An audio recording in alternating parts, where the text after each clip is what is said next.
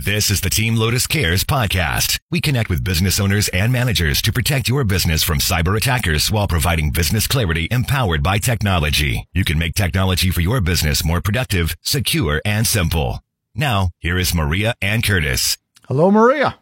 Hello, Curtis. So we are in episode 26, continuing our series of seven things you can do to protect yourself online. And we've got some other news as well.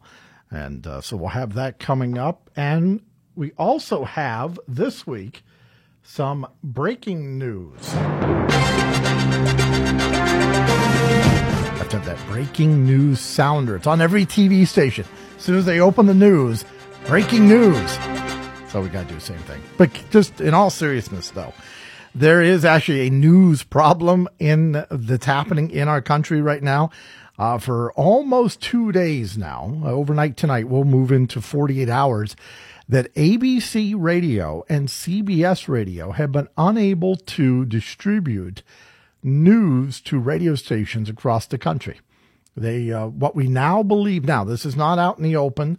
This is from some broadcast friends that are telling me that they started getting alerts from CBS yesterday morning that they were not going to have any morning news on their radio stations. And then that problem spread to ABC, or ABC acknowledged that the problem existed. Now, you think if you live in a city, it's probably not a super big deal, but across the country in many rural parts of the country, this is where folks get their news is the uh, top of the hour news, national news update.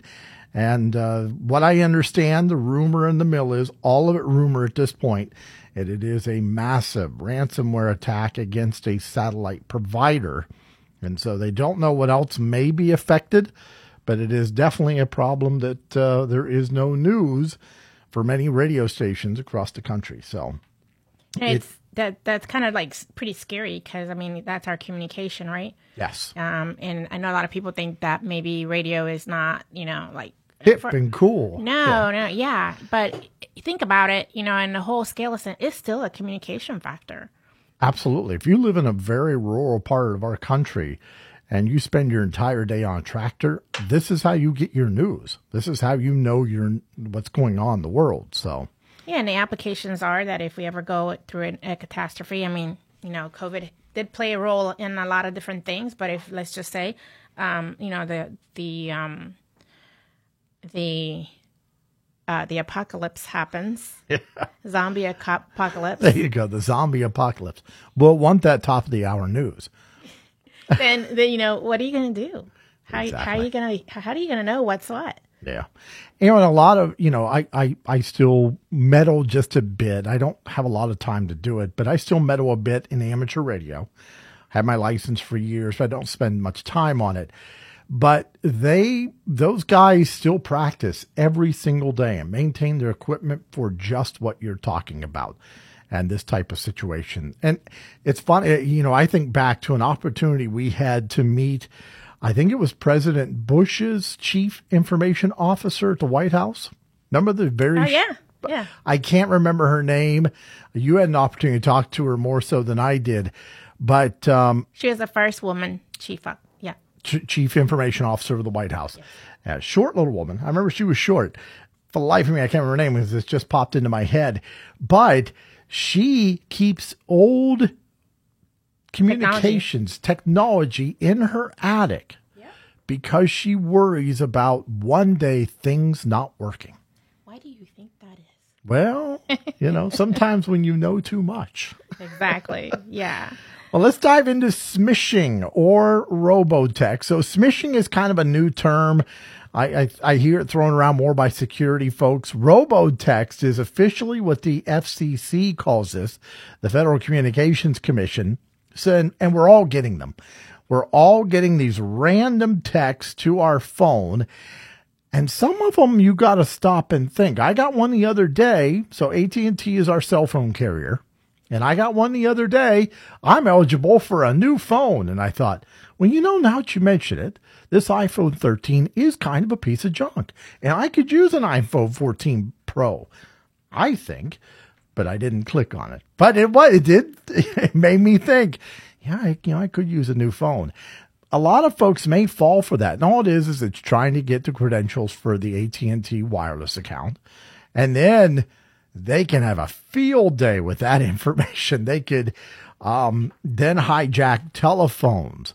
Um, they could even get into our streaming TV accounts because at least one of them is tied to our AT&T account. So it, it, it, it the, you know, all it would have taken is just a moment of inattention and, and thinking, yeah, I need a new phone. This old piece of junk I'm carrying around that's got to be like 18 months old. Tell us how you feel about this, Curtis. well, my phone's fine. My phone's fine. but seriously, though, a person caught up in the moment could, you know, click on that link. And so you need to be on the lookout for those. What they're looking for is credentials to access your cell phone account, your bank, Amazon, shipping sites, whether it's FedEx or UPS, if you're a business person, social media. Imagine, let me back up a moment. You know, a lot of us think, eh, so what if they get into our UPS or FedEx account? But they could ship stuff from an eBay store, or there's a number of things that they could then make it look like you shipped it. And who knows, you know, well, I have all kinds It of. would make your life a little uncomfortable. Yeah, imagine if your clients uh, or somebody you know, or even somebody you don't know, it looked like they got a box of, uh, I don't know. Well, I could think of all kinds of things you could put in a box that are inappropriate. So, so that's why they're doing it is to get those credentials and then transfer money out of your account, make fraudulent purchases, or sell your account access to others on the dark web. Now, and something else you need to watch for, and this is going to send a chill down your spine. They can spoof your friends' phone numbers too. oh, yeah, your friends will love you. So they could, it could look like it's from a friend of yours. So let, they could say, hey, um, for whatever reason, I lost. Uh, you remember you gave me your your uh, password to Netflix a while back. I lost it. Could you give me the the, the password again? And the, and the, and the criminal's not necessarily going to be going for your Netflix I don't have any account. friends. Or like me, just don't don't answer texts. But you could, um, if you think about, well, okay, so the criminal gets my Netflix account account. Ooh, yeah. Except a lot of people reuse the same password. Oh, yes. So if you have somebody's Netflix account, you may have their bank account or other things. So now, one of the things you can do, well, one, one other point. Government agencies typically do not communicate via text. I don't know of any, and I hope that they don't get into doing this, but um, they are um, uh, you got to watch out for that because people or hackers are making it look like they are government officials. So that is, you know, uh, something to to consider. At one time, we looked at working with our clients. We we did a pilot test of communicating with our clients via text. Well, we don't do it, and it's a conscious choice to not do it because it can somebody could spoof us and then play ha- wreak havoc. Yeah, unfortunately, the technology that you probably um, deem so convenient in communication and and so many different things, it it's now being used maliciously. Yeah, exactly. Exactly. One of the things you can do, and I tried this out the other day. Matter of fact, when I got the iPhone link, and I really got upset because I'm like, yo, I thought I was this close to getting a new iPhone, but I I knew better. But I uh, forwarded it to the number seven seven two six. Now that spells spam. I forwarded it to seven seven two six. AT and T responded, you know, obviously with a robot immediately and said, "Can you please copy and paste the number where you got that text?" So the cell phone carriers are being very active in policing this. So again, if you get one of those messages or you're getting it repeatedly, forward it to 7726. That spells spam, but you have to put the numbers in 7726.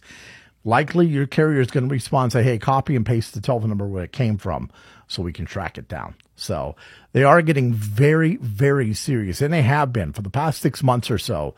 From the from the back end of it, I can tell you that the cell carriers are getting very, very serious. And, you know, and, and it's good because it seems that um, you know all this is, stuff is so rampant, and a lot of people before was um, we just ha- actually had an interview earlier today.